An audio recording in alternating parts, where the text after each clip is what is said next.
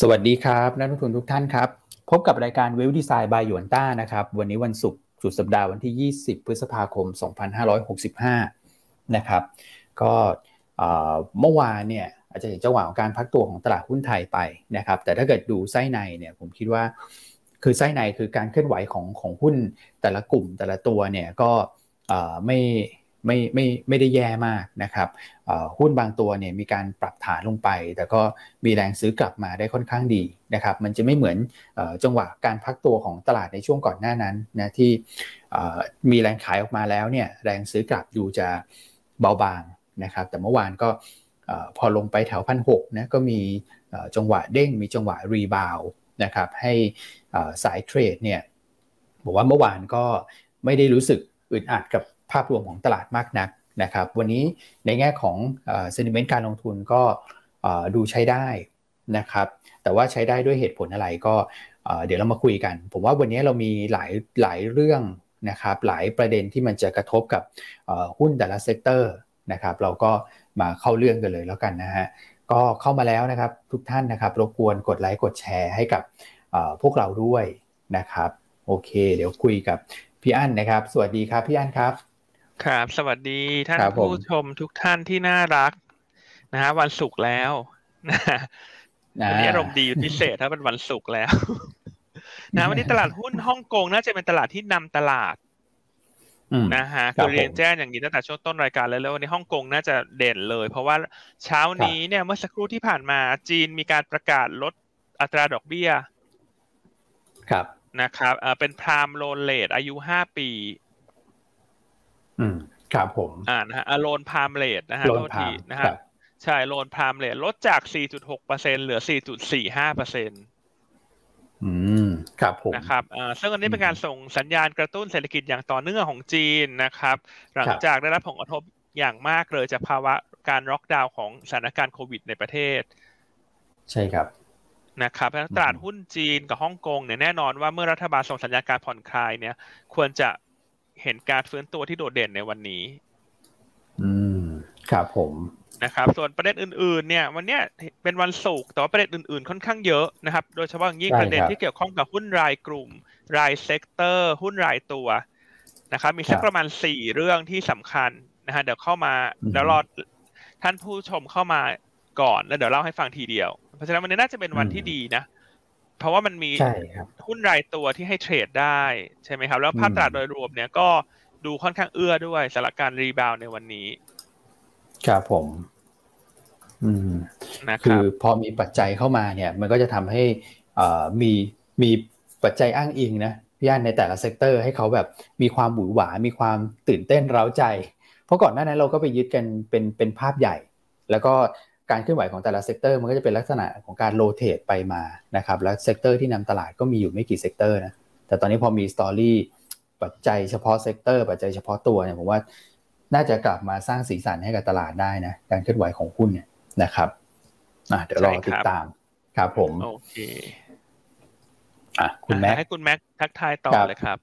ครับ สวัสดีครับพี่อันพี่อ้วนนะครับ สวัสดีนักลงทุนทุกท่านด้วย นะครับก็ต้องบอกว่าเมื่อกี้เป็นเป็นภาพที่พี่อันพี่อ้วนแชร์ไปนะครับ ก็เมื่อวานนี้เราก็ให้คำแนะนำนะนะครับว่าถ้ามันลงไปสักประมาณพันหกหรือรูดพันหกไปเนี่ยนะครับก็เป็นจุดที่น่าน่าเข้าซื้อนะนะครับน่าเล่นรีบาวผมว่าคือถ้ามันลงไปโลสักประมาณสักหนึ่งห้าเก้าสองเนี่ยนะครับคือรันเวย์ตรงนั้นเนี่ยจากตลาดปิดเนี่ยก็สิบกว่าจุดเหมือนกันนะ ใช่ไหมครับ อืมใช่ครับใครไปช้อนไว้สักพันหกเนี่ยตอนนี้ก็ได้หกจุดนะฮะแต่ว่าใครลงไปต่ำเอ่อช้อนต่ำได้ต่ำกว่านั้นเนี่ย ผมว่าก็เป็นการเทรดดิ้งในรายวันที่ค่อนข้างน่าจะสดใสเหมือนกันนะครับ ในสภาวะตลาดที่มันยังลบๆอยู่เมื่อวานนี้นะครับ แต่ก็โดยรวมเนี่ย ตลาดไทยก็ปิดปรับตัวค่อนข้างลบถึงแม้จะลบนะครับ แต่แข็งกว่าตลาดอื่นๆนะ นะครับแล้วก็เป็นอย่างที่เราพูดไว้ว่าเราไม่ควรจะลงไปใกล้เคียงกับฝั่งฝั่งสหรัฐเลยนะครับ แล้วก็ปรับตัวลดลงไปไม่ถึงเปอร์เซ็นต์เนี่ยผมว่าเป็นภาพที่ยังโอเคอยู่นะครับครับอืมครับผม อืมก็ดูดีเนาะดูดีนะใช่ดูดูโอเคนะครับพี่อ้วนก็ยังยังแข็งแกร่งอยู่แหละเพราะภูมิภาคเราเนี่ยนะครับ เอเชียส่วนใหญ่ลบลงไปสักหนึ่งสองเปอร์เซ็นเลยนะครับ ครับผม อืม นะแต่ว่าภาพวันนี้ก็ดูดีนะนะครับ ดูดูจากหลาย ๆ ปัจจัยแล้วนะครับระดับมหาภาคเนี่ยก็มีการว่าตอบรับเชิงลบไปพอสมควรแล้วล่ะนะครับตลาดหุ้นสหรัฐก็เมื่อวานนี้ก็ถือว่าเอ่อยังยังเลือกทางอยู่นะครับ แต่ว่ายังไม่ได้ลงแรงนะเพราะผมดูช่วงช่วงเปิดตลาดเนี่ยนะครับ ลงไปหนึ่งเปอร์เซ็นกว่านะครับแต่สุดท้ายก็ rebound มาได้เนี่ยก็ไม่ถึงหนึ่งเปอร์เซ็นตนะครับ ก็เป็นภาพที่ดูโอเคเหมือนกันนะครับ ในมุมนั้นนะฮะครับผม อ่าเดี๋ยวเดี๋ยวนี้คุณแม็กก็จะมีประเด็นมาเล่าให้ฟังอีกนะใช่ที่ที่เอ่อก็จะหาเรื่องใหม่ ๆ มามาเล่าให้ฟังแล้วก็จะเป็น indicator ใหม่ๆให้นักลงทุนได้ติดตามด้วยนะเกี่ยวกับเรื่องของต่างประเทศนะครับ โดยเฉพาะเรื่องเรื่องแบบ policy ของเฟดอะที่ทุกคนเฝ้ารอต้องเลยครับนะครับครับผมโอเคมาไปดูครับเมื่อวานครับ ได้ครับพี่อันเดี๋ยวเราไปสรุปภาพรวมตลาดกันนิดนึง นะครับเมื่อวานนี้ก็ต้องบอกว่าอย่างที่เราแชร์ไปแล้วแหละนะครับก็ปรับตัวลดลงมาก็ส่วนใหญ่ก็เป็น across the board เลย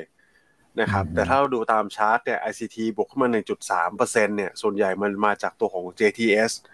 นะครับก็ไม่ได้เป็นไม่ได้เป็นปัจจัยเฉพาะ sector นะครับแต่เป็นปัจจัยหุ้นรายตัวมากกว่านะครับแต่โดยรวมแล้วเนี่ยหุ้นกลุ่ม reopening นะครับ back to school นะครับพี่อ้วนก็ยังดูแข็งแกร่งอยู่ นะครับ ไม่ว่าจะเป็นกลุ่มสายการบินนะครับ กลุ่มกลุ่มขนส่งมวลชนเบม BTS พวกเนี้ยนะครับ ก็ยังดูแข็งกว่าตลาดอยู่นะครับรวมถึงกลุ่มที่ได้รับอันนี้ส่งจากเงินบาทอ่อนค่าด้วยนะครับ ส่งออกอะไรเงี้ยค่ามงค่ามาดนะครับในนี้ก็ถือว่ายังแข็งอยู่นะครับส่วนกลุ่มการแพทย์ก็เหมือนกันนะครับ กลุ่มการแพทย์ก็อยู่ก็ผมว่ามันก็ฟิตในทีม reopening ด้วยระดับหนึ่งนะครับ โดยเฉพาะกลุ่มการแพทย์ที่มีลูกค้าเออสัดส่วนลูกค้าเป็นต่างชาติเยอะเนี่ยนะครับ BDMS BH เนี่ยนะครับ ตอนนี้ก็เออเมื่อวานนี้ก็ถือว่าแข็งแข็งพอสมควรเลยนะครับครับผมโอเคนะครับ ถ้าเรามาดูนักลงทุนรายประเภทเนี่ยก็ต้องบอกว่าเป็นภาพที่สลับกัน แต่ว่าไม่ได้มีนัยสำคัญนะนะครับ ก็เป็นภาพที่กองทุนเนี่ยขายฝรั่งขายนะครับ กองทุนขายไปสักประมาณแปดร้อยนะครับ แล้วก็ต่างชาติสักประมาณห้าร้อยสี่สิบล้านบาท แต่ต้องบอกว่านี้เป็นเป็นภาพที่ผมว่าเป็นวอลุ่มที่ไม่ได้มีนัยสำคัญเท่าไหร่นัก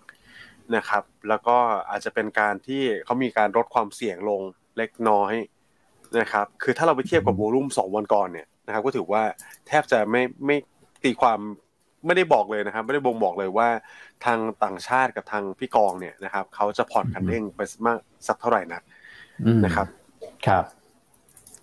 อืมส่วนรายย่อยก็รับไปสักประมาณพันสามร้อยล้านนะครับ อันนี้ก็จะเป็นภาพของรายประเภทเมื่อวานนี้นะครับครับผม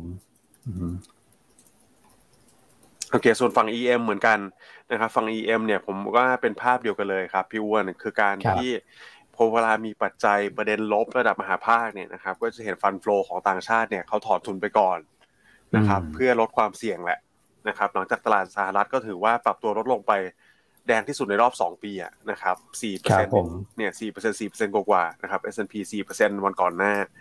นะครับก็จะเป็นภาพนี้ across the board เหมือนกันนะครับแต่กลุ่ม TIPs เนี่ยต้องบอกว่ายังแข็งแกร่งอยู่นะครับอินโดฟิลิปปินส์ไทยแลนด์นะครับเออก็ถือว่า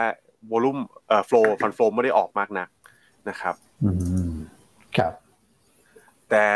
สิ่งที่เป็นบวกเนี่ยผมมองว่าเป็นตัวของสัญญาฟิวเจอร์ นะครับที่พอเวลาเซตนะครับลงไปแตะพันหกนะครับหลุดพันหกเล็กน้อยเนี่ยเราก็เห็นสัญญาลองเข้ามาแล้วนะครับหมื่นหนึ่งพันสัญญานะครับ ต่อเนื่องกันต่อจากวันก่อนเลยนะครับสักประมาณหมื่นสามเนี่ยนะครับ ก็อันนี้ผมมองว่าไอ้หมื่นสามเนี่ยอาจจะเป็นการที่เอ่อมีมีการ cover นะครับ ตัวของช็อต covering เนี่ยระดับหนึ่งนะครับ แต่เมื่อวานนี้ภาพผมว่ามันมันคงไม่ใช่ short covering แล้วล่ะนะครับคงเป็นการลองสวนมากกว่านะครับเพ ราะว่าตลาดหุ้นไทยก็ต้องบอกว่าผลกระทบจากประเด็นมหาภาคที่เราแชร์กันเมื่อวานนี้เนี่ยนะครับเรื่อง retail sales ของสหรัฐเนี่ยมันเป็นผลกระทบทางอ้อมเท่านั้นเองครับ ตัวบอลก็เหมือนกันตัวบอลก็ฟันโฟลเข้ามานะครับ ต่อเนื่อง 2,400 ล้านบาท ครับโอเคก็ถือว่าวอลุ่มตลาดโดยรวมเนี่ยค่อนข้างเบาบางนะครับหกหมื่นกว่าล้านเท่านั้นเองเมื่อวานนี้นะครับ ตัว SBL ก็ลดลงตามสัดส่วนเหมือนกันนะครับ อยู่สักประมาณ 6,700 ล้านบาทนะครับ แต่หน้าหุ้นเนี่ยผมว่ามันมันค่อนข้างคล้ายคลึงกับวันก่อนหน้านะครับ ก็จะเป็นตัวของพลังงานทั้งส่วนใหญ่นะครับปตทปตทสพขีดอาเนี่ย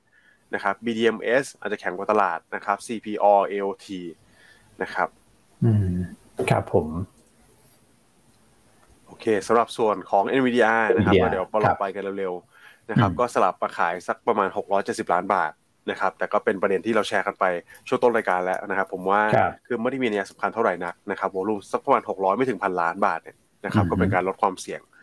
นะครับก็ส่วนใหญ่นะครับตัว top buy ที่เข้ามาเนี่ยก็จะเป็นแรงหนุนในกลุ่มการแพทย์นะครับ BDMS เป็นตัวหลักเลยครับผนะมครับรองลงมาก็จะเป็น AOT IVL Advance แล้วก็ตัวของ EGCO นะครับครับตัว top sell เนี่ยก็จะเป็นตัวของ KTC นะครับปตท อืม GULF SCB แล้วก็ตัวของ Delta นะครับอืม EGCO เนี่ยไม่ไม่ได้ติดโผมานานเหมือนกันนะครับอืมก็ถือว่าน่าสนใจนะ เพราะว่าจริงๆ หุ้นที่ติดโผช่วงหลังนะครับ คุณคุณแม็กก็จะเป็นพวกกลุ่มท่องเที่ยวนะ หรือว่าสลับใช่เป็นแบบ reopening อะไรพวกเนี้ยนะครับค่าครับผงค่าปีกก็มานะแต่ว่าอืมโรงไฟฟ้าเนี่ยส่วนใหญ่จะจะอยู่ด้านล่างซะมากกว่านะเพราะว่าเรื่องยิวด้วยเรื่องต้นทุนด้วยนะครับ เรื่องค่าเงินอีกนะแต่ว่าตอนเนี้ย เออเอโกเนี่ยตั้งแต่พี่พี่อันสกิดให้ดูว่าเอองบเขาดีนะแล้วอาจจะเป็นข้อยกเว้นนะ แล้วก็เข้าตีมพวก defensive ด้วยนะ valuation ไม่แพงปันผลดีเนี่ยก็ขยับขึ้นมาเรื่อยๆนะผมว่าดูกราฟเนี่ยสำหรับตัวของ Echo เองเนี่ยนะครับเนี่ยก็ไต่ระดับขึ้นมานะนะครับอืมถือว่าสวยเลยนะเมื่อเทียบกับโรงไฟฟ้าตัวใช่คอื่รับนๆนะครับวอลุ่มเข้ามาหุ้นพอสมควรเลยครับ อืมอืมอืมนะเอ็นวีดีเริ่มมองแล้วฮะครับ อืม ครับผมนะฮะนะฮะ นะฮะ อะไรฮะ นะฮะเฉยๆฮะนะฮะนะฮะ อ๋อ นะฮะคือเฉยเอ๊ะมันจะพูดแต่ว่าเก็บไว้ก่อน เดี๋ยวฉันอุบไว้ๆก่อน นะฮะนักลงทุนเฉยๆรอ รอ รอฟังไหมครับอย่างนี้นะฮะเฉยๆแต่ยังไม่ได้เคลมไงคุณอ้วนอ่าโอคุณเคอ้วนคิดว่าอันจะเคลมใช่ไหมอันรู้ใช่นะอันเลยไม่เคลมนะอันอืมเหมือนเก็บไว้ก่อน อะไรอย่างเงี้ยใช่ไหมเดี๋ยวฉันฮะเก็บไว้ก่อน อ่าเดี๋ยวฉันครับเก็บไว้ก่อนเดี๋ยวฉันค่อยเล่าทีเดียว ฉันครับยังไม่หลักเล่าเยอะผมเห็นไหมฮะโอคท่านครับผู้ฟังหัวล้อเข้ามาเลยฮะว่าเอ๊ะทำไมคุณอั้นนะฮะแล้วคุณอั้นไม่เคลมนะคือท่านผู้ฟังคงคิดว่าอ๋อเดี๋ยวเคลมแน่เลย สรุปใช่คุณคิดผิดฮะ เพราะว่าอั้นไม่เคลมฮะ คือคุณจะมาคาดเดาอะไรอั้นไม่ได้หรอกฮะเพราะอั้นเป็นคนที่คาดเดาลำบากอืมอืม นะฮะ คุณเบิร์ตนัทธาห้าห้าห้าเข้ามาเลยครับผมอะคุณสินชัยเนอะก็ถามว่าคุณอั้นออกมานี่แชทวันอาทิตย์นี้สองทุ่มอืมหรือเปล่า ใช่ฮะ น่าจะใช่ฮะสองทุ่มอืมสองทุ่มนะอืมนะครับทุ่มอะสองส่วนทุ่มบ้านครึ่งปูแล้วร้านนั้นครับ ใช่สองน่ะทำได้จะสองทุ่มเนอะโดยปกติก็สองอืทุ่มมอืมยังไงเดี๋ยวติดตามครับผมเทเลแกรมหยวนต้าเนอะเดี๋ยวอันอันใช่ได้คอนเฟิร์มสุดท้ายเดี๋ยวอันส่งออกไปอยู่ดีครับอืมนะครับ อืมล่าส่วนคุณพี่ชนรการถามมาว่าบ้านปู เช้านี้มีประกาศข่าวซื้อ shale gas เพิ่มที่สหรัฐนะฮะเดี๋ยวมาเล่าให้ฟังกันนะฮะอย่างที่อืมพูดในช่วงต้นรายการแล้ววันนี้ประเด็นเยอะประเด็นเรื่องรายใช่ครับตัวราย sector รวมทั้งประเด็นสัปดาห์หน้าเนี่ย ก็มีหลายประเด็นน่าสนใจ อืมครับผมนะครับอะเดี๋ยวเราก็จะมาสรุปกันใช่ให้ว่าสัปดาห์หน้ามองยังไง อ่า ควรครับวางกลยุทธ์ยังไงอือฮึอ่าอืมกลับไปที่ตลาดหุ้น ยุโรปครับสหรัฐเมื่อคืนสักเล็กน้อยไหมฮะยุโรปเมื่อวานก็ลงเนอะลงเพราะเรื่องเงินเฟ้ออันนี้พูดสั้นๆ พอจะได้ไม่เสียเวลา ลงเพราะเรื่องเงินเฟ้อใช่ไหมครับครับผมอ่าส่วนสหรัฐใช่ก็ยังลงเพราะเรื่องเงินเฟ้อนั่นแหละ แต่ว่ามันก็อืมเริ่มเห็นการ rebound กลับขึ้นมาแล้ว ครับอ่ามีแรงสู้อ่าเมื่อวานคนี้รับผมมีการรายงานยอดขายบ้านเลยใช่ไหมคุณแม็กยอดขายบ้านมือสใช่องครับเนี่ยยันเป็นยังไงฮะอืมคุณแม็กตกลงชะลอไหมฮะชะลอนะครับชะลอลงเล็กน้อย นะครับ คืออ๋อชะลอลง 2.4%มันมันนะครับ แต่ว่าต่ำกว่าคาดการณ์ตลาดเล็กน้อยนะครับ อันนี้ก็อย่างอืมที่เราบอกกันแล้ว เราเชียร์ให้เราเชียร์ให้มันต่ำคาดนะนะ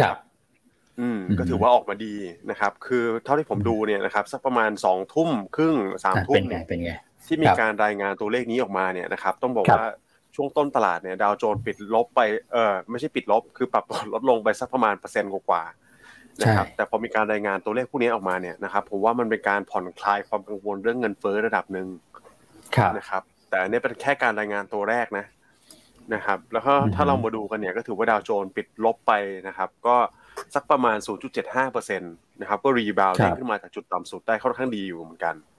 นะครับแล้วก็อืมวันนี้เดี๋ยวเราจะมาแชร์กันด้วยว่าเอ๊ะมันปรับลดลงตลาดคาด6.5เอ่อ5.65 ล้าน unit นะครับรายงานออกมา 5.61 ก็อาจจะดูไม่ได้ต่ำคาดมากนักสักเท่าไหร่นักนะครับ แต่เราจะมาแชร์กันว่า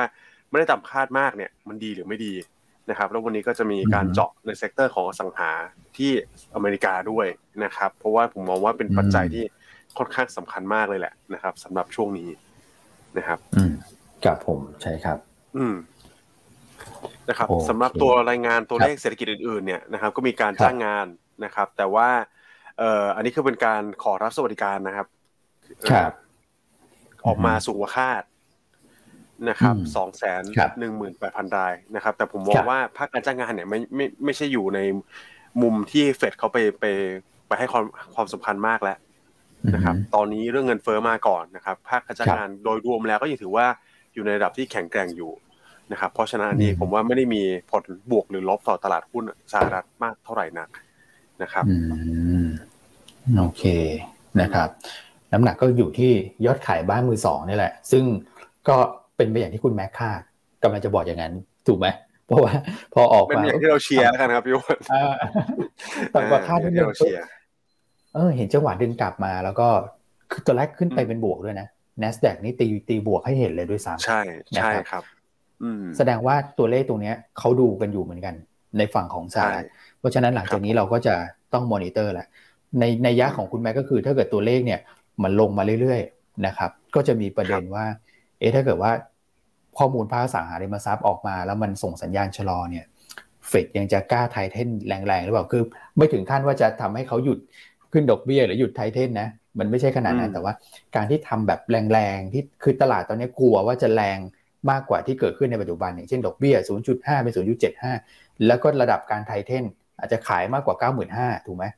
แต่ถ้าครับเกิดว่าตัวเนี้ยมันแย่ลงมา ก็อาจจะอืมทำให้คือระดับการ tighten มันก็อยู่ประมาณเนี้ยซึ่ง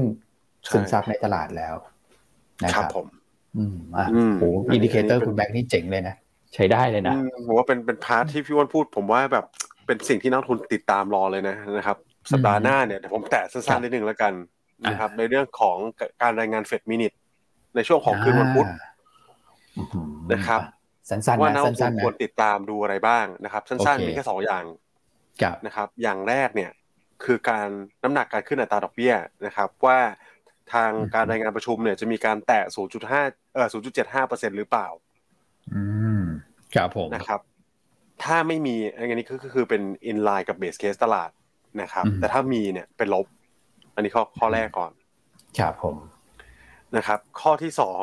คือการแตะเรื่องแคปหรือว่าเพดานกรอบบนของการทำ QT หลังเดือนที่สามอืม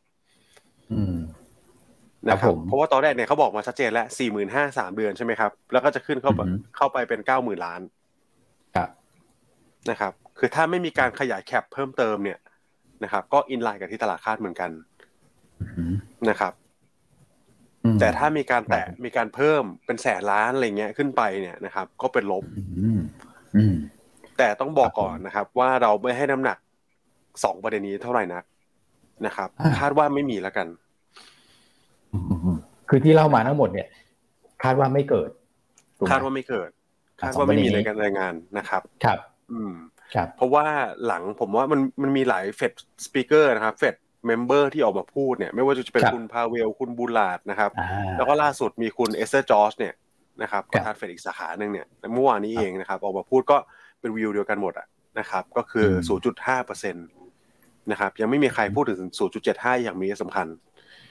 นะครับมคือโดยรวมถ้าออกมาตามคาดเนี่ย ผมว่าตลาดเด้งวันพุธอืมครับผมนะครับ คือวันอังคารอาจจะโอเค อาจจะมีการลดน้ำหนักบ้างรอคอยผลของเฟด minutes นะครับ ก็มีการแบบ save ตัวเองเนี่ย ผมว่าคงคงเป็นภาพเดิมๆนะครับ แต่ถ้าวันพุธออกมา in line ผมว่าตลาดเด้งได้นะครับอืม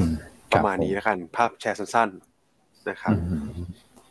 อืมโอเค อันนี้ให้ให้ ให้เห็นภาพก่อนเลยนะว่าสิ่งที่รออยู่ข้างหน้าปัจจัยหนึ่งละเรื่องเฟด minutes ที่จะเปิดเผยออกมา เรามองยังไงครับนะครับใช่ผมครับผมโอเคครับอะเชื่อมโยงกันไปครับกับเรื่องของตัวเลขเศรษฐกิจครับพี่อั้นแล้วก็มาที่เรื่องของเฟด minutes ต่อไปเลยนะครับ เพราะฉะนั้นก็ไม่ไม่แย่มากนะ สิ่งที่รออยู่อันแรกนะพี่อั้นนะครับผม ใช่ครับ โอเคครับอะเรื่องที่ สองครับผมอะตัวเลขเศรษฐกิจไปแล้วอะเรื่องที่สองครับผมเกี่ยวกับเรื่องของครับต่างประเทศครับพี่อันอ่า ก็เรื่องอินโดนีเซียใช่ไหมใช่ไหมฮะอืมครับผมนะครับอินโดนีเซียที่ก่อนหน้าเนี่ยมีการประกาศห้ามส่งออกน้ำมันปาล์ม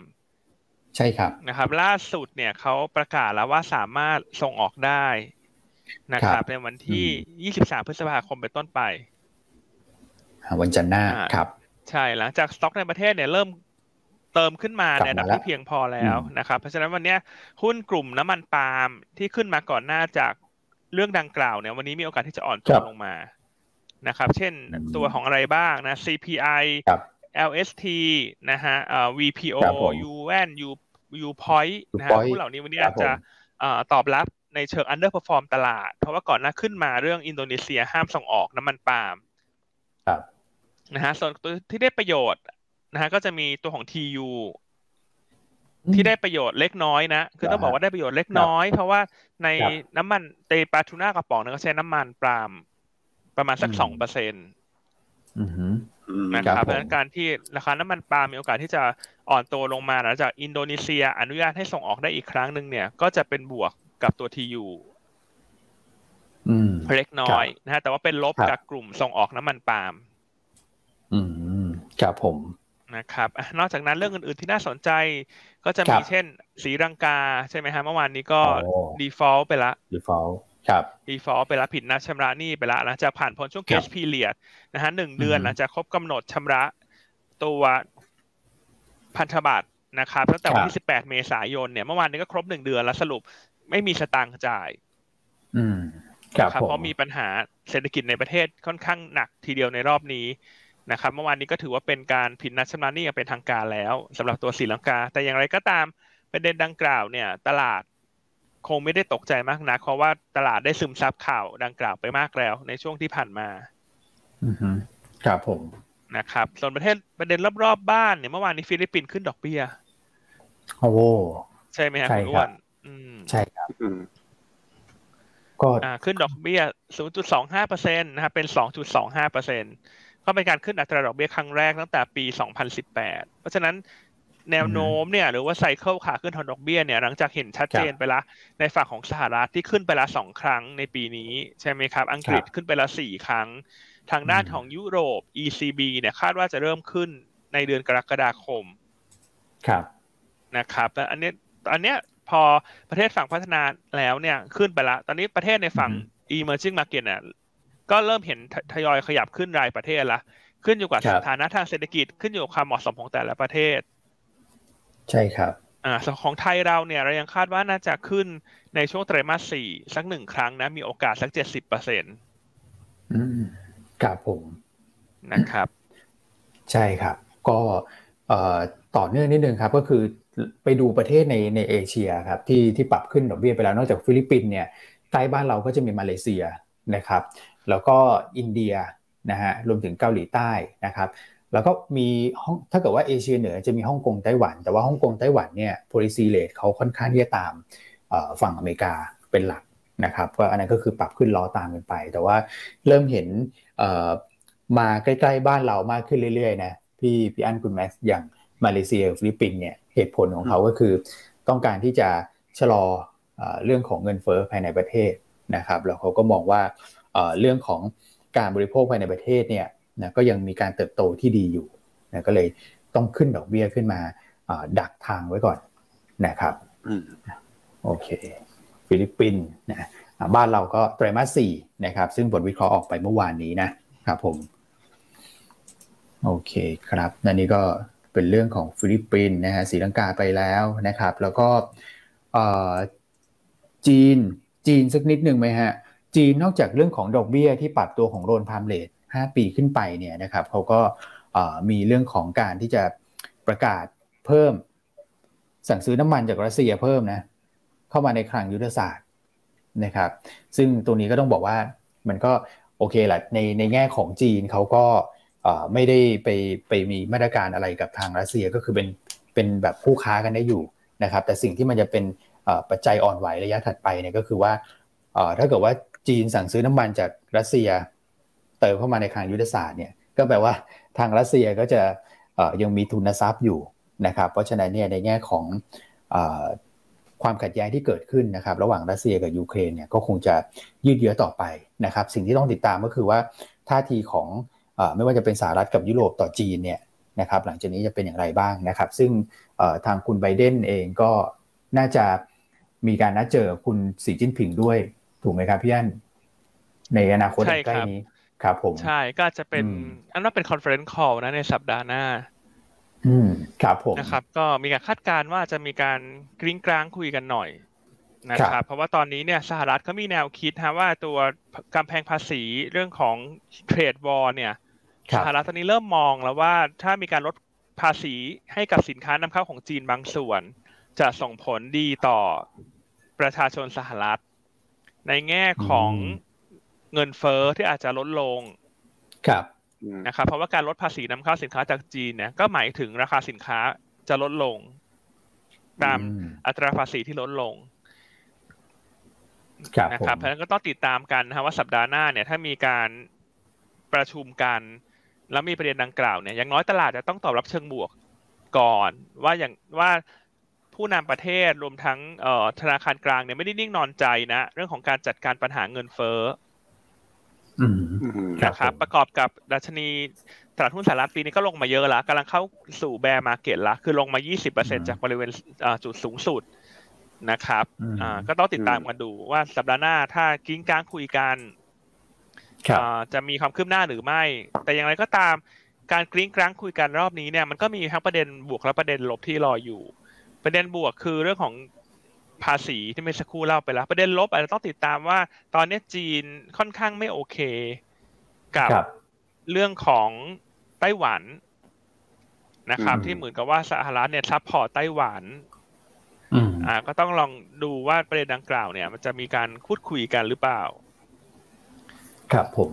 นะครับ อ่า ส่วนการที่จีนไปสั่งซื้อน้ำมันจากรัสเซียเนี่ย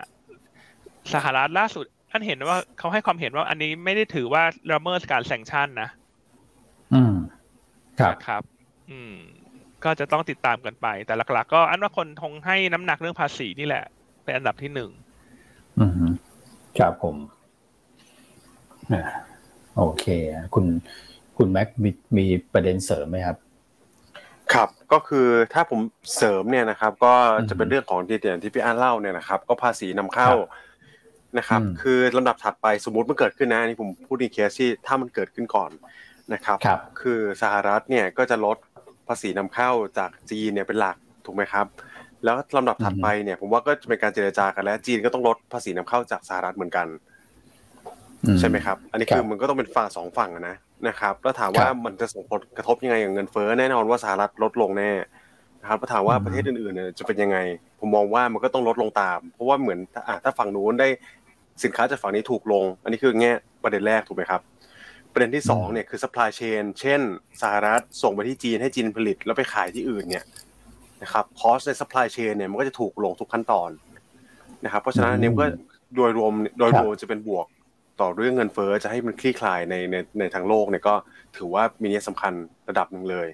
นะครับ แต่ก็ต้องบอกว่าเราก็คงยังไม่ได้ให้น้ำหนักมากนักในว่ามันจะเกิดขึ้นแบบ เนี่ยเกินห้าสิบเปอร์เซ็นอะไรเงี้ยนะครับ เราก็มันกระจายที่ติดตามแล้วกัน ซึ่งมันจะเป็นอัพไซด์ต่อการลงทุนในตลาดทุนเลยนะครับอืมครับถ้าถามหาอัพไซด์ให้ให้กับตลาดนะ ที่รออยู่เนี่ย มันก็มีประเด็นนี้นะ ให้ลุ้นได้อยู่เหมือนกันนะฮะจากก่อนหน้านั้นที่ดูมีแต่เรื่องลบๆเข้ามานะครับ ครับโอเคครับผมใช่ครับสัปดาห์หน้าตลาดน่าจะเป็นนิวทรัลนะนิวทรัลทูสู่โพซิทีฟนะว่า เขาดูประเด็นรวมๆก็มันก็มีลุ้นให้เก่งหลายเรื่องครับนะครับ ส่วนเรื่องที่อาจจะมีน้ำหนักกับตลาดเนี่ย น่าจะออกมาเชิงนิวโตรไม่น่าออกมาเชิงเนกาทีฟนะครับอะมีอะไรบ้างก็มีเรื่องของการรายงานการประชุมเฟดที่จะเปิดเผยในวันพุธหน้า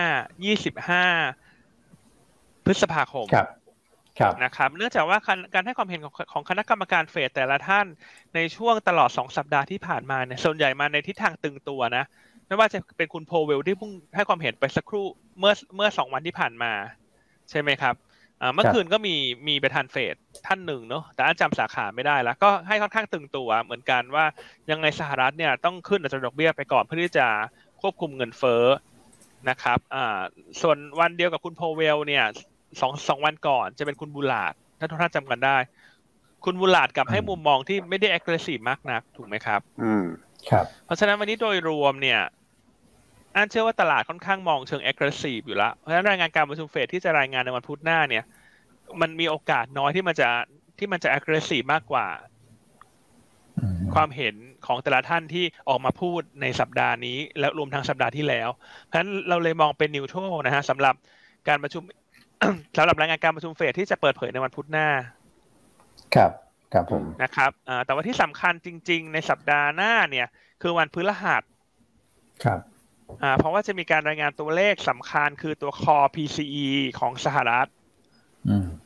ซึ่งเป็นตัวเลขหลักที่สหรัฐใช้ในการพิจารณาเรื่องของอัตราเงินเฟ้อนะครับ ตลาดคาดการณ์เพิ่มขึ้น5% year on year นะครับแล้วก็ 0.5%มันออนมัน ก็ต้องติดตามดูว่าตรงนี้จะออกมาเป็นอย่างไร ถ้าออกมาต่ำกว่าคาดเนี่ย ก็จะเป็นอันนี้สงส์เชิงบวกนะครับฉะนั้นโดยครับรวมผมสัปดาห์หน้าเนี่ยตลาดอาจจะไปแตะเบรกในวันพุธหรือวันพฤหัส ส่วนวันจันทร์อังคารนะครับ การที่วันนี้จีนประกาศลดอัตราดอกเบี้ย การที่มันไม่ได้มี sentiment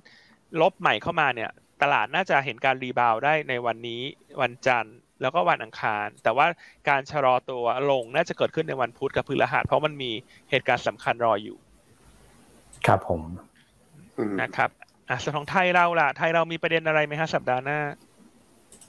ส่งออกครับ หลักๆเลยนะซึ่งก็ถือว่าเป็นไฮไลท์เหมือนกันนะครับ เพราะว่าเอ่อยอดส่งออกเนี่ยของเดือนเดือนที่แล้วเนี่ยนะครับมีนาเนี่ยออกมาดีกว่าที่ตลาดคาดไว้เยอะนะครับสำหรับเออรอบนี้เป็นรอบของเดือนเอ่อเมษา นะครับตลาดก็คาดว่าจะโต 14.6%อันนี้คือคาดสูงเลยฮะครั้งที่แล้วเนี่ยคาดต่ำนะพอคาดสูงเนี่ยก็เดี๋ยวรอดูนะครับช่วงหลังเนี่ยส่วนใหญ่ก็จะออกมาดีกว่าคาดแหละนะครับแต่รอบนี้ต้องบอกว่าเดือนเมษานี่คาดสูงจริงๆนะครับแต่ไฮไลท์ก็คือเดี๋ยวเรามาดูไส้ในแล้วนะครับเพราะว่าการส่งออกที่ดีดีดีเนี่ยเราก็รู้อยู่แล้วว่าดีนะครับแล้วก็ได้ประโยชน์จากเรื่องของเงินบาทนะแต่ต้องมาดูสินค้าส่งออกด้วย นะครับว่าเป็นสินค้าตัวไหนที่ดี ซึ่งรอบที่แล้วเนี่ยก็จะเป็นพวกสินค้าเกษตรเป็นหลักเลยนะครับนี่ของบ้านเราในสัปดาห์หน้าครับผมโอเค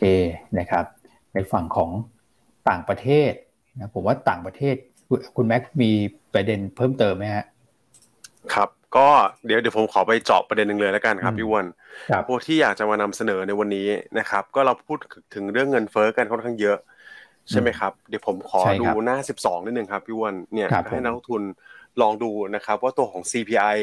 นะครับที่นักลงทุนทั่วโลกเนี่ยก็จับตากันนะครับมี component ของมันเนี่ยเป็นยังไงบ้างนะครับอืมถ้าสมมติพี่อ้วนเอ่อซูมนิดนึงได้ไหมครับ จะวิวตรง service ข้างล่างเลย ครับผมนะครับ service ข้างล่างเนี่ยนะครับถ้าเราไปแตกเนี่ยจะดูคิดเป็น 56%แล้วนะครับของดัชนี CPI โดยรวม ครับใช่ไหมครับ56.8%นะครับครับ แต่ถ้าแยกรายออกมาอีกอันหนึงเนี่ยนะครับ ใต้ service เนี่ยก็จะเป็นตัวของภาคที่อยู่อาศัยนะครับ shelter เนี่ย คิดเป็น32%แล้วนะครับอืมแสดงว่าน้ำหนักมันถือว่าเยอะมากๆนะครับ เกือบ1ส่วน3ของ CPI ทั้งทั้งหมดเลยนะครับ เราก็ถึงมาแชร์กันว่า เอ๊ะทำไมช่วงนี้ถึงดูในภาคอสังหาเยอะนะครับอืมแล้วสิ่งที่อยากจะมาครับแชร์กันต่อเนี่ย นะครับคือมันมันเริ่มเป็นทรายนะครับพี่อันที่พี่อันแชร์มาก่อนหน้านี้แล้วนะครับ เรื่องของตัว mortgage rate นะครับที่มันอืมปรับตัวสูงขึ้นเรื่อยๆเนี่ยนะครับครับต้องบอกว่าสหรัฐเนี่ยตอนนี้รายงานออกมาใช่ไหมครับก็ลดลงมันออนมันอย่างที่เราแชร์ไปแล้วนะครับแต่ว่าอืมตลาดอื่นๆเนี่ยที่ผมว่า react ค่อนข้างเร็วกว่าสหรัฐเนี่ยอย่างเช่นครับแคนาดาอืมครับแคนาดาเนี่ยยอดขายเนี่ยลดลง 12เปอร์เซ็นต์โอ้นะครับครับผม ถือว่าอืมแรงเยอะและแรงมากๆ นะครับอืมแต่ภาพครับตลาดอสังหาสหรัฐต้องบอกว่ามันต่างจากเมืองไทยนะต้องบอกไว้ก่อนนะครับ เพราะว่ายกตัวอย่างอืมง่ายๆเลยนะครับในหัวเมืองหลักเนี่ยนะครับเมืองไทยจะมีโครงการแนวสูงใช่ไหมเป็นคอนโดมิเนียมนะครับก็ครับสปายเนี่ยมันก็เลยค่อนข้างเยอะนะครับแต่ถ้าเราไปดูที่อืมอเมริกาส่วนใหญ่เราถ้าท่านไหนไปเที่ยวเนี่ยไม่ค่อยมีเลยนะครับคอนโดมิเนียมยกเว้นจะเป็นแบบเมืองหลักๆ จริง ๆ ใช่ไหมครับอืมเพราะฉะนั้นเนี่ยครับผม supply เนี่ยมันค่อนข้างตึงตัว นะครับอืมตัวราคาครับมันก็เลยดันขึ้นไปเรื่อยๆนะครับครับผมอันเนี้ยก็เป็นสิ่งที่เราจะบอกให้สังเกตอืมนะครับ ว่าครับผมแต่ละอันเนี่ย ที่มันปรับตัวลดลงมาเนี่ย อันนี้พี่อ้นเปิดดูนะครับ Waterloo อันนี้คือ Kitchener Waterloo อันนี้คือใกล้ๆโตรอนโตที่แคนาดานะครับลดลงมาค่อนข้างเยอะ อันนี้คือราคาซื้อขายแล้วนะนะครับลอนดอนก็ลดลงมาหมดแล้วนะครับ แต่สหรัฐเนี่ยยังยังไม่ลดแต่ผมว่าน่าจะใกล้เริ่มที่จะลดแล้วนะครับ ครับ ใช่ครับเพราะฉะนั้นตอนนี้เหมือนข้อสังเกตครับเหมือนมันแปลกๆเนอะคือเหมือนเราต้องพยายามภาวนาให้อสังหาเขาลดความร้อนแรงลงเนอะแต่แต่อย่าพังนะ แค่ลดความร้อนแรงนะพังโอ้จะพังพังก็เป็นเรื่องอีกนะโอ้ใช่ครับผมนะครับไอ้จุดพังไม่พังนี่ผมเสริมต่อนิดนึงแล้วกัน ถ้าเราสูตรเราไปดูแคนาดาเนี่ยนะครับ ตัวของ subprime mortgage ถ้าใครจำปี 2008 ได้นะครับ subprime mortgage นี่ก็คือ เป็น mortgage ที่คุณภาพอาจจะแบบไม่ได้ดีมากครับอยู่สักประมาณ 1.5เปอร์เซ็นต์นะของของสหรัฐก็ต่ำ3เปอร์เซ็นต์นะเพราะฉะนั้นเนี่ยภาพที่จะมันไปเกิดอย่างปี 2008 เนี่ยผมมองว่าโอกาสมันค่อนข้างน้อยนะนะครับน้อยกว่าอย่างมีนัยสำคัญ เพราะฉะนั้นเราไม่ต้องกลัวว่าตลาดมันจะพังแล้วก็โอเค เป็นเหมือน 2008 เนี่ยโอกาสน้อยแล้วเพราะว่าคนเคยเจอเหตุการณ์มาก่อนเนี่ยก็มีการระมัดระวังมากขึ้นเยอะนะครับ อืมครับผม อืม แต่ก็มีบางส่วนนะที่ผมไปดูครับพี่อันพี่วอนว่าตอนเนี้ยไอ้ mortgage rate มันขึ้นมาเยอะนะครับครับ ความสามารถในการจ่ายดอกเบี้ยเนี่ย แต่ของของคนเนี่ยถือว่าได้รับผลกระทบมีอย่างมีสำคัญเหมือนกันนะ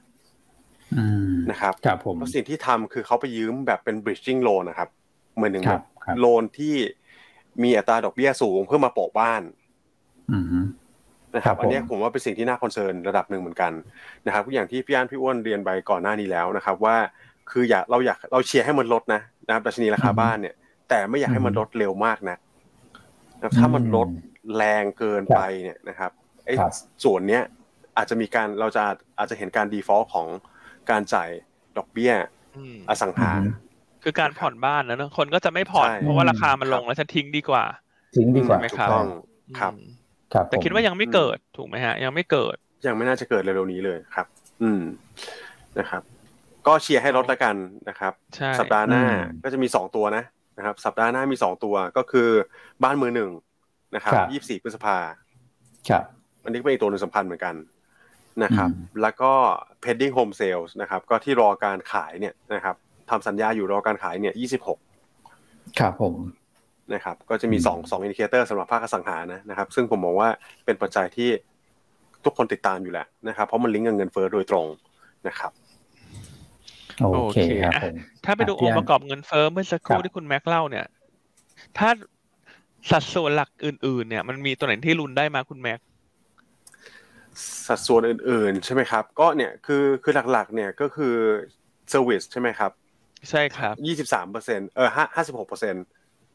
นะครับ แล้วก็ตัวของ commodity ยี่สิบเอ็ดเปอร์เซ็นต์ละนะครับผมมองว่ามันมันก็เยอะแล้วนะครับพี่อันคือรวมสองอย่างกันเนี่ยนะครับ ครับสองตัวนี้ก็ตามไปเจ็ดสิบกว่าแล้วเนอะใช่ครับ เนี่ย เพราะฉะนั้นถ้าเราจะไปลุ้นเนี่ย ผมว่าคือต้องมีอันอันนี้เราแชร์กันสองอย่างแหละนะครับ ก็คือตัวของอสังหากับตัวของพลังงานใช่ไหมนะครับ แล้วก็ตัวของ consumer discretionary เนี่ย กับตัวของ staple เนี่ย ผมว่ามันก็เป็นสิ่งที่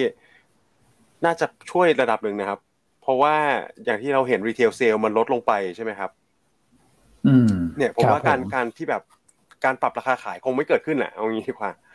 นะครับปรับให้มันเพิ่มขึ้น inflation เป็นปัจจัยกดดันตรงนั้นเนี่ย อันนี้คงคงไม่ใช่เป็นภาพนั้นนะครับ อืมก็ดีมาไปลุ้นจริง ๆ ใช่ไหมผมว่าแบบคือส่วนใหญ่มันเป็นสินค้า commodity หมดเลยครับพี่อันพี่วอนฟู้ดอะไรอย่างเงี้ย นะครับตัวของ energy นะครับถ้าจะลุ้นก็คงเป็นผ่อนคลายจากตัวของเรื่องพลังงาน แต่ก็คงไม่ใช่เป็นภาพในระยะสั้นใช่ไหมครับ เพราะฉะนั้นเรามาลุ้นสังหาดีกว่า อืพลังงานจะยังลุ้นยากเนอะเพราะว่ารัสเซียยูเครนคงอีกระยะหนึ่งใช่ครับผมนะครับนะครับโอเคเนอะเชื่อว่าหลาย ๆ ท่านคงจะเห็นองค์ประกอบ ตรงนี้มากขึ้นเนอะแล้วก็คงจะ เข้าใจมุมมองของคุณแม็ชมากขึ้น ว่าทำไมช่วงนี้เราเอาเรื่องอสังหาริมทรัพย์ที่สหรัฐมาพูดบ่อย อืมใช่ครับ โอเคนี่หลายท่านชื่นชมเข้ามานะครับ แล้วก็รับฟังอย่างตั้งใจเลยนะ เพราะว่ามันเป็นประเด็นที่ไปเชื่อมโยงทั้งเรื่องของการลงทุน แล้วก็เรื่องของเศรษฐกิจมหาภาคในบ้านเราเรื่องของการทำธุรกิจได้ด้วยนะฮะนะครับ ใช่ครับอะคุณธันนิดเนอะแชร์เข้ามาในเฟซบุ๊กว่า วันนี้ได้ความรู้หลากหลายเลยครับ ใช่อืมครับแสดงว่าวันผมอื่นไม่ได้ความรู้นะฮะได้ได้วันนี้เอาทักทายเป็นแฟนหน่อยเพี่อนทักทายหน่อยเอออ่าวันนี้ไม่ค่อยได้ไม่ได้ทัทักกทาทายยเลยเนอะวันนี้ประเด็นเยคอะรับนะอ่านยังไงครับก็อะวันนี้ให้กดเลขหนึ่งเลยดีคุณ คนก็รอกดเลขหนึ่งกันอยู่ละอืมกดกันเข้ามาหน่อยฮะอะวันนี้ใครผมคิดว่าหุ้นสีเขียวกดเลขหนึ่งฮะเอาง่ายๆสั้นๆเลยแล้วกัน คิดว่าหุ้นสีเขียวกดเลขหนึ่งนะครัแล้วก็วันนี้ เอ่อ คุณพี่สิริพงษ์ถามเข้ามาเรื่องของอินโดให้ส่งออกน้ำมันครับปาล์มมอินโดนให้ส่งออกน้ำมันปาล์มได้ ก็น่าจะทำให้ตัวต้นทุนในการทำไบโอดีเซลลดลงไหมฮะ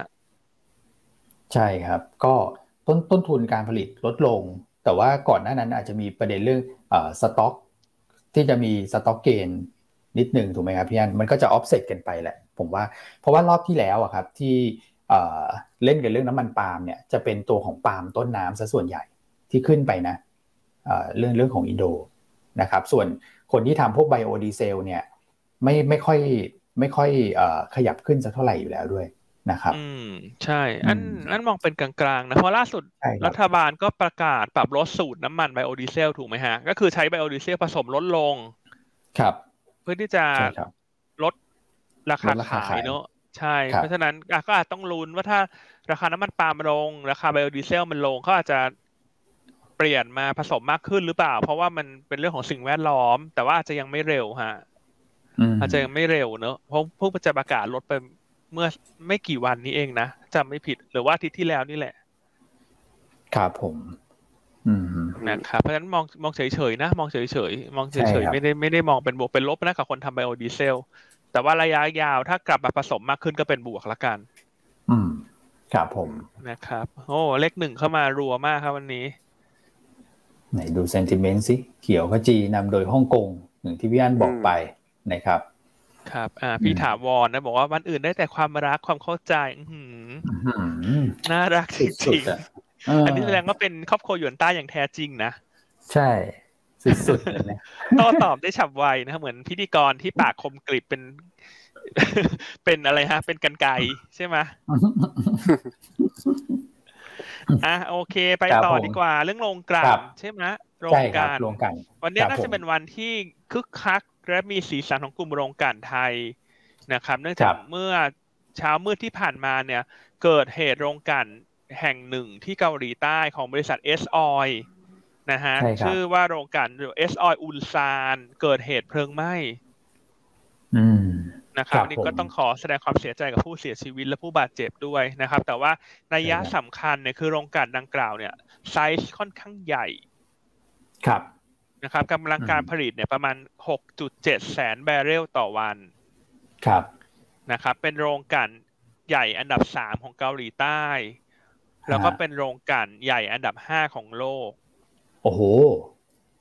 โอ้โหใหญ่มากนะ อันดับใช่ห้าของซึ่โลงกซึ่งโรงกลั่นดัคงรับกล่าวเนี่ย กลั่นน้ำมันเบนซินได้เยอะเป็นหลัก โอ้โห น้ำมันเบนซินก็ใช้กันเยอะด้วยครับอืมครับเอ่อเพราะฉะนั้นถ้าถ้าให้ทุกท่านเห็นครับภาพมากขึ้นว่ามันใหญ่ขนาดไหนเนอะอันดับสามของกลุ่มอ่าเกาเกาหลีใต้อันดับห้าของของโลโลกกเนี่ย ให้ไปครับเทียบกับไทยออยล์ไทยออยล์เนี่ยอ่าเป็นโรงกลั่นอันดับหนึ่งเนอะใหญ่สุดของไทย ครับ ใช่ไหมครับ กำลังใช่ครับการผลิตของไทยออยล์เนี่ยอยู่สักประมาณ2.75แสนบาร์เรลต่อวัน โอ้อ่า อันนี้เกือบขา700,000 6.7แสนอืมครับก็ประมาณสองเท่ากว่าๆของไทยออยล์อะอืมใหญ่มากครับผมนะครับ เพราะฉะนั้นตอนเนี้ยก่อนที่จะเกิดเหตุการณ์ดังกล่าวเมื่อคืนนี้เนี่ย ค่าการกลั่นตอนเนี้ยสูงมากอยู่แล้ว เกือบเกือบครับยี่สิบเหรียญต่อบาร์เรลนะ เราไม่ลงเลยคุณ เพราะว่ามันเกิดใช่ภาวะฮะตึงตัวจริงๆ เพราะว่ามัน มันเริ่มฟื้นตัวการเดินทางเริ่มกลับมาการเอ่อบินของเครื่องบินเจ็ตเริ่มกลับมาใช่ไหมครับ แล้วก็เรื่องของครับสถานการณ์รัสเซียยูเครนต่างๆนานาที่เป็นประเด็นบวกก่อนหน้าเนี่ยเพราะฉะนั้นพอเกิดเหตุการณ์นี้ขึ้นมาเนี่ย คาดว่าครับจะทำให้ค่าการกลั่นของเอเชียเนี่ย น่าจะตึงตัวเพิ่มเติม เพราะฉะนั้นน่าจะเห็นอืมการยืนเหนือระดับ 20 เหรียญต่อบาร์เรลได้ไปอีกระยะหนึ่งอืมครับนะฮะครับซึ่งผมระดับ 20 เหรียญต่อบาร์เรลเนี่ยถือว่าธุรกิจโรงกลั่นนี่ นั่งโอ้ยิ้มโอ้ enjoyเพราะนะเพราะกำไรต่อครับหน่วยมันสูงมากนะครับเพราะฉะนั้นวันนี้ครับเนี่ยข่าวดังกล่าวน่าจะทำให้กลุ่มโรงกลั่นไทยคึกคักนะครัครับบแต่ถามว่าจะเลือกตัวไหนเนี่ย แน่นอนว่ากลุ่มโรงกลั่นในตลาดหุ้นไทยมันก็มีโรงกลั่นที่เออรายได้โรงกลั่นเยอะกับโรงกลั่นที่มีปิโตรเคมีผสมด้วย เพราะถ้าจะเล่นข่าวเนี้ยทุกๆท่านที่เป็นครอบครัวหยวนต้าคงจะอ๋อแล้วล่ะเพราะเราพูดบ่อยแล้วว่าโรงกลั่นต้องเลือกยังไงถูกไหมครับ คนที่มีสัดส่วนรายได้จากโรงกลั่นเยอะก็จะเป็นไทยออย SPRC แล้วก็ ESSO ESSO นะครับ เพราะฉะนั้นวันนี้สามตัวนี้จะคึกคักเป็นพิเศษ จากเรื่องข่าวของโรงกลั่นไฟไหม้ที่เกาหลี ส่วนโรงกลั่นอื่นๆ อาจจะไม่ได้ขึ้นได้มากเท่า เพราะว่าโรงกลั่นอื่นๆ มีสัดส่วนรายได้จากธุรกิจปิโตรเคมีมากกว่า ซึ่งธุรกิจปิโตรเคมีเนี่ยสเปรดช่วงนี้ก็ยังไม่ได้ดีมากนัก เพราะว่าถูกกดดันจากราคาน้ำมันดิบที่ขยับขึ้นนะครับ ก็จะมี IRPC มีปตท GC นะครับที่ มีสัดส่วนรายได้จากธุรกิจปิโตรเคมีในสัดส่วนที่สูง เพราะฉะนั้นวันนี้ถ้าจะ trading โรงกลั่นให้เน้นหุ้นโรงกลั่นที่มีรายได้จากโรงกลั่นเยอะครับผมนะครับเรื่องตัว top pick ของคุณปิงเนี่ยคือไทยออยล์นะฮะไทยออยล์เนี่ยนอกจากประเด็นเรื่องของค่าการกลั่นที่จะ enjoy กันมาก ๆ ในไตรมาสสองไทยออยล์มีประเด็นบวกเฉพาะตัวด้วย เพราะว่าไตรมาสสองจะมีการบันทึกกำไรพิเศษจากการขายออกหุ้น GPSC ให้กลุ่มปตท ก็จะมีกำไรตัวนี้รออยู่เนี่ยอีกหนึ่งหมื่นล้านบาท เพราะฉะนั้นถ้าหาตัวที่งบไตรมาสสองสวยสวยที่สุดนางงามชนะเลิศอันดับหนึ่งคือไทยออยล์สำหรับงบไตรมาสสองที่กำลังจะประกาศในเดือนเจ็ดอ่า แต่นี้ยังไม่หมดไตรมาสนะ แต่เราพูด confirm ไปเลยล่วงหน้า ว่างบสวยแน่นอนไทยออยล์ครับผม อืมเอาลงกันเด่นนะครับ ก็ ไทยออยนี่งบสวยมากๆ สวยสวยแบบระเบิดระเบ้อเลยนะ เพราะว่ากำไรมารออยู่แล้วหมื่นหนึ่งเนี่ยพี่อัน GPC จะสวยกับนักวิเคราะห์หยวนต้าก็ไทยออยนี่แหละ ได้ไหมยอมเลยเหรอ มันนานจะเห็นยอมสักทีนะเนี่ย ยอมไม่ยอมเพราะวันนี้แนะนำไทยออยไงเราเราแนะนำไปเราก็อยากให้ขึ้นไงวันนี้เราก็ยอมให้เขาหน่อยให้เขาบดบังรัศมีของเราหน่อย โอเคฮะ โอ้กลุ่มโรงกลั่นวันนี้เด่นนะครับ นะครับ เพราะฉะนั้นวันนี้เนี่ยอ่านสรุปอีกทีหนึ่งนะเผื่อใครบางคนเพิ่งเข้ามากลุ่มที่มีประเด็นลบ ก็คือกลุ่ม palm oil กลุ่มที่มีประเด็นบวก ก็คือกลุ่มโรงกลั่นนะฮะอันนี้คือ sector ส่วนคนที่มีประเด็นบวกเฉพาะตัวคือบ้านปูครับอ่าเพราะว่าล่าสุดประกาศไปซื้อธุรกิจ shale oilในสหรัฐเพิ่มเติม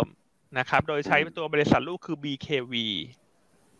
อืม ครับผม นะครับ โดยการซื้อแหล่งเชลออยดังกล่าวเนี่ยจะไปซื้อแหล่งตรงบริเวณแบเนต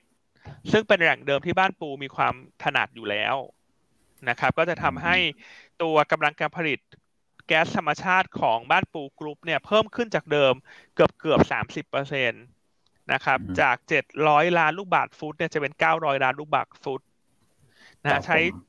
เม็ดเงินเนี่ยประมาณ 2.5 หมื่นล้านบาท และหลังจากเข้าซื้อหลุมแก๊สดังกล่าวเนี่ยจะทำให้บ้านปูเป็นผู้ประกอบการที่มีสัดส่วนหลุมแก๊สบริเวณแหล่งแก๊สธรรมชาติบาเนตสูงที่สุดก็คือต้องบอกว่าเป็นเจ้าใหญ่ในแบรนด์เน็ตเลย ซึ่งอันนี้อาจจะสอดคล้องกับ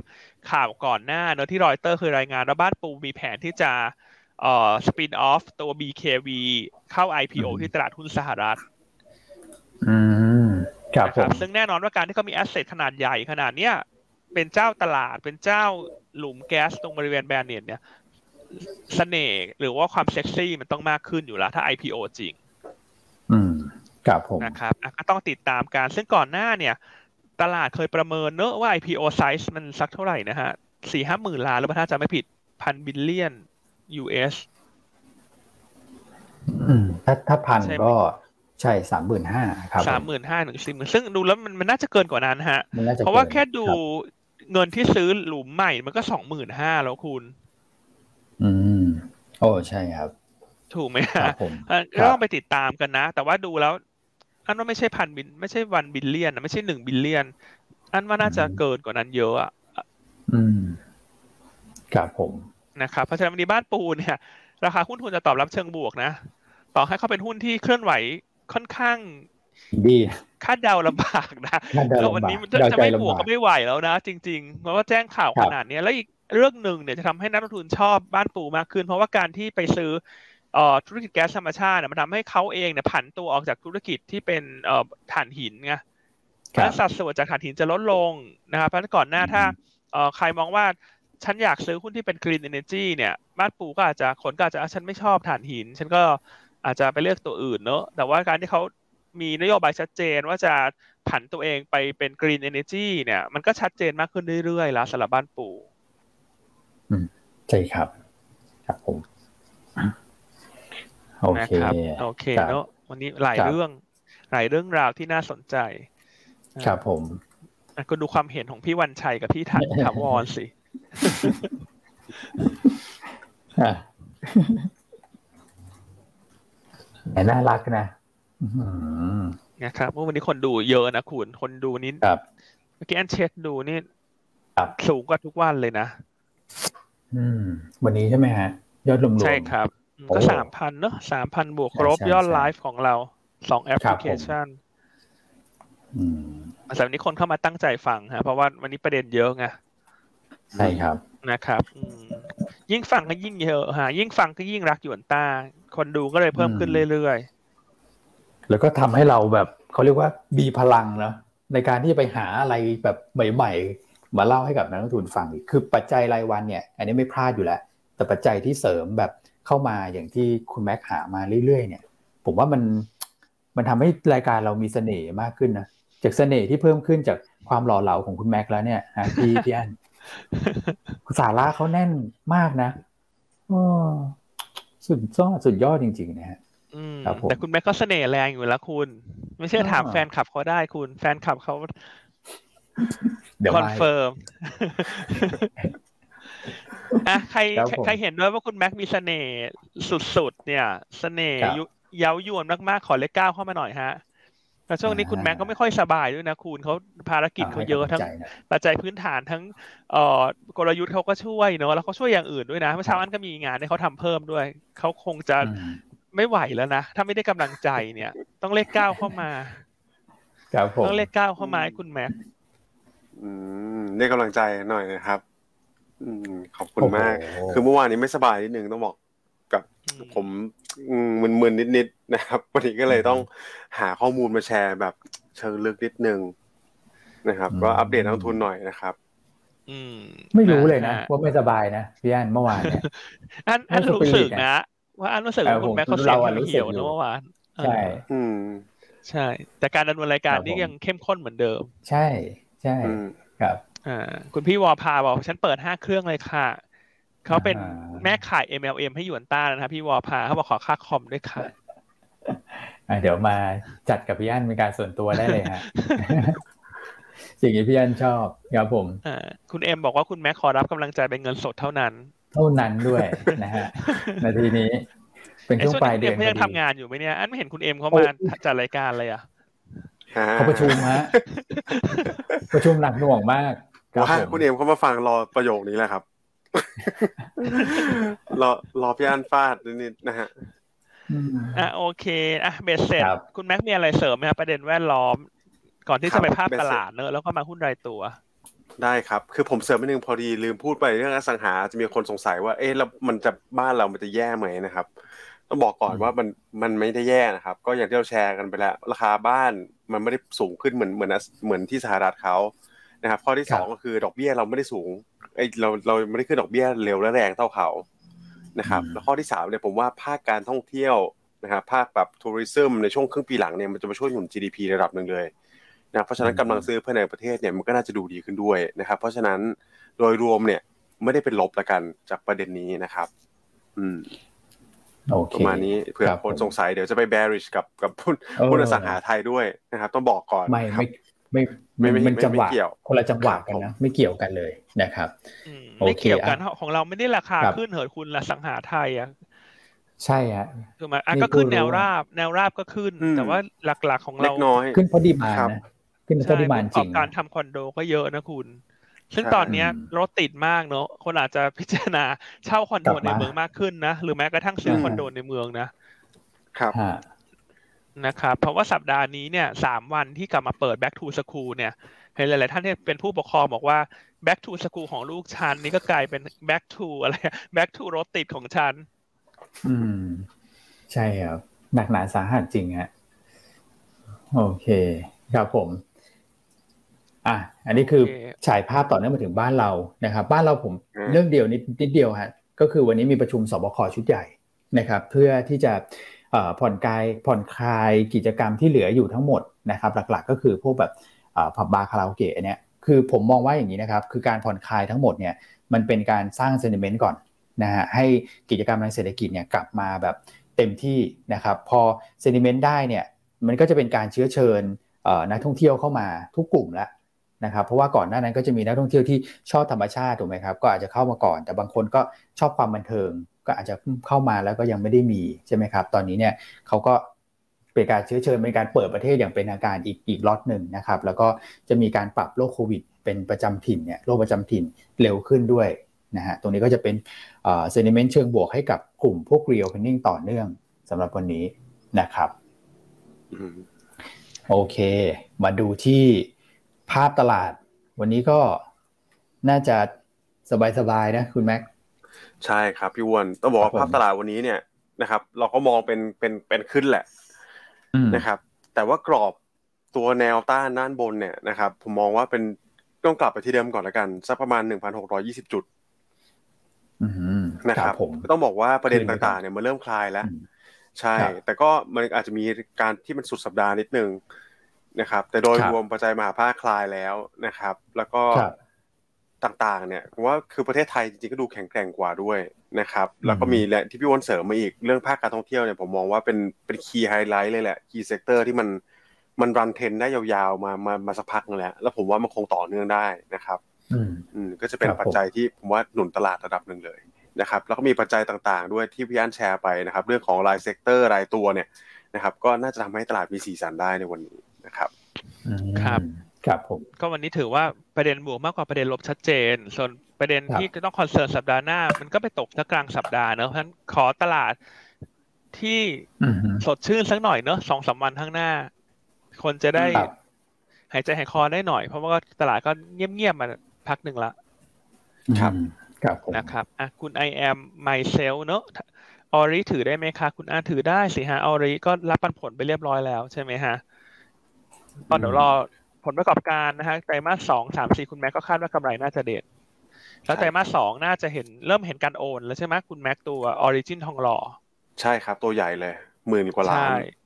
ใช่ซึ่งอันนั้นข้อดีเนี่ยเวลาโอนโปรเจกต์ขนาดใหญ่เนี่ย นอกจากจะได้กำไรได้รายได้ที่เข้ามาเป็นก้อน โครงการคอนโดก็มี margin ที่สูง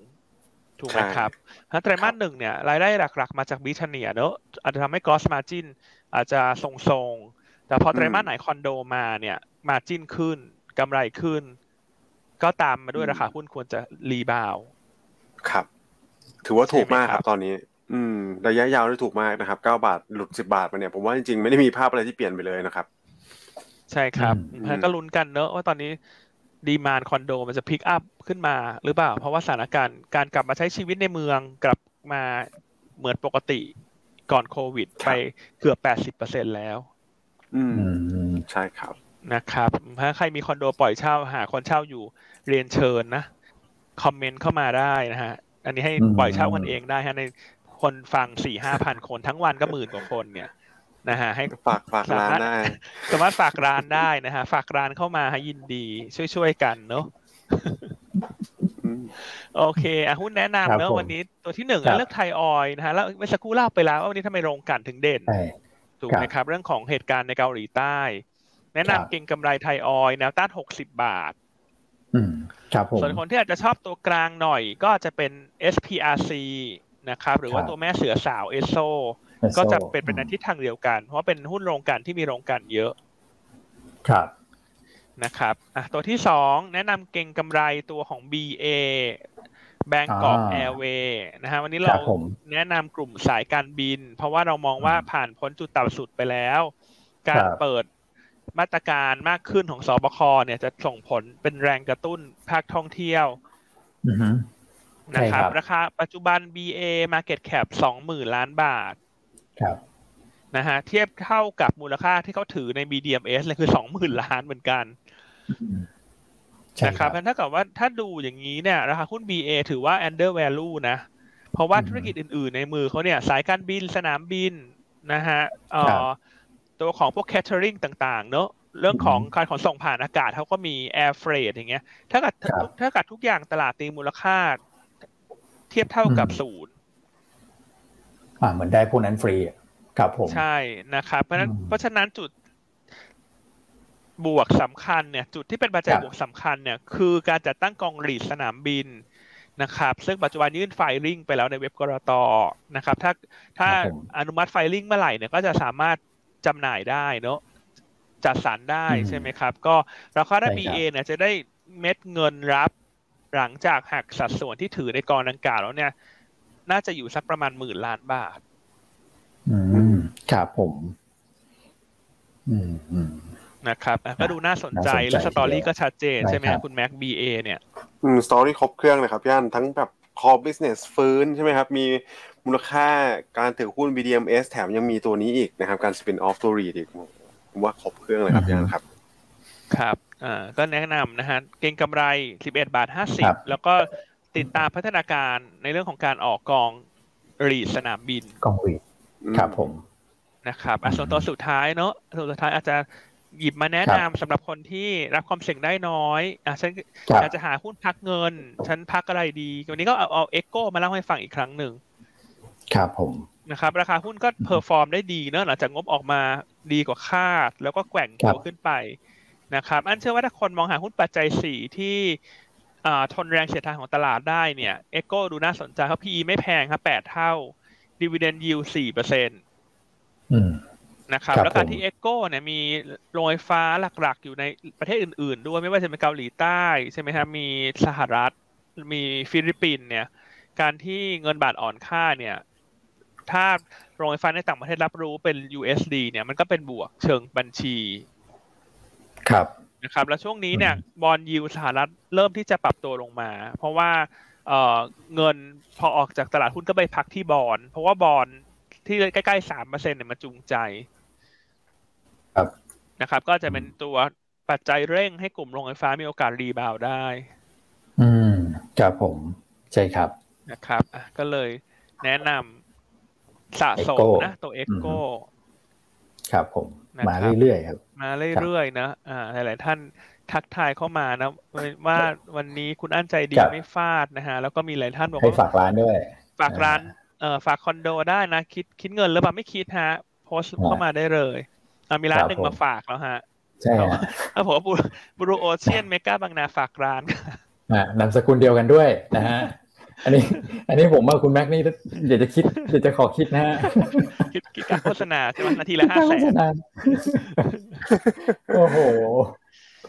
นะครับอะเสาร์อาทิตย์นี้ใครไปเมกาบางนาเรียนเชิญใช่นะฮะบูโรเชียนยินดีต้อนรับนะฮะใครไปทานก็คิดแพงพิเศษ เพราะลูกค้าหยวนต้ารวยไงคุณรวยทุกคน รวยแล้วคบผมต้องคิดแพงพิเศษ อันถ้าท่านไม่อยากถูกคิดแพงท่านอย่าแจ้งนะว่าท่านมาจากหยวนต้าไม่งั้นท่านโดนบวกเพิ่มยี่สิบเปอร์เซ็นต์นะ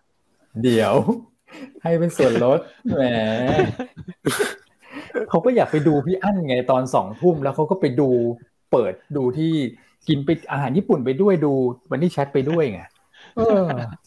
ลดยี่สิบเปอร์เซ็นใช่ไหมลดเท่าไหร่เอาเอาเอาเดี๋ยวก่อน ตอนนั้นพี่อั้นบอกลดเท่าไหร่นะ บอกเราเท่าไหว่าร่จำไม่ได้สิบห้าเปอร์เซ็นต์แล้วว่าเมนูอาราเดี๋ยวคาเขาร์ทำถ้าเดี๋ยวถ้าเขาบุฟสูตเฟ่รลดไม่ให้ลดอะลดแต่อาราคาร์สิบห้าแล้วว่าอันจำไม่ได้แล้วน่าจะใช่นะเดี๋ยวเขาทำทำให้นะที่ร้านผมว่าจัดการให้เสร็จวันอาทิตย์พี่อันต้องไปนั่งนั่งไลฟ์ที่ร้านนะครับผมว่าคนแน่นแน่เลยเฮ้ย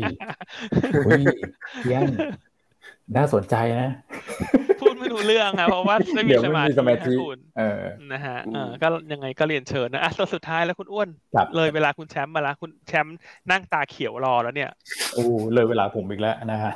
ตัวสุดท้าย CPO นะครับไม่เล่าอะไรมากนะเพราะว่าเราเล่ามาทั้งสัปดาห์แล้วแนวต้าน 65 บาท แนวรับ 63.75 นะครับแล้วก็ stop loss ถ้าต่ำกว่า 62 บาท 75 นะครับหุ้นนี่น่าสนใจแล้วตีมชัดเจนมากสำหรับวันนี้นะครับผม โอเคครับวันเอ่อฝากอีเวนต์ไว้แล้วกันนะครับอีเวนต์วันอาทิตย์ก็อย่างที่บอกก็คือมี Money Chat นะครับก็ไปติดตามพี่อันได้ แล้วก็วันนี้ตอนบ่ายคุณเอ็มเขาบอกเขาเข้านะพี่อัน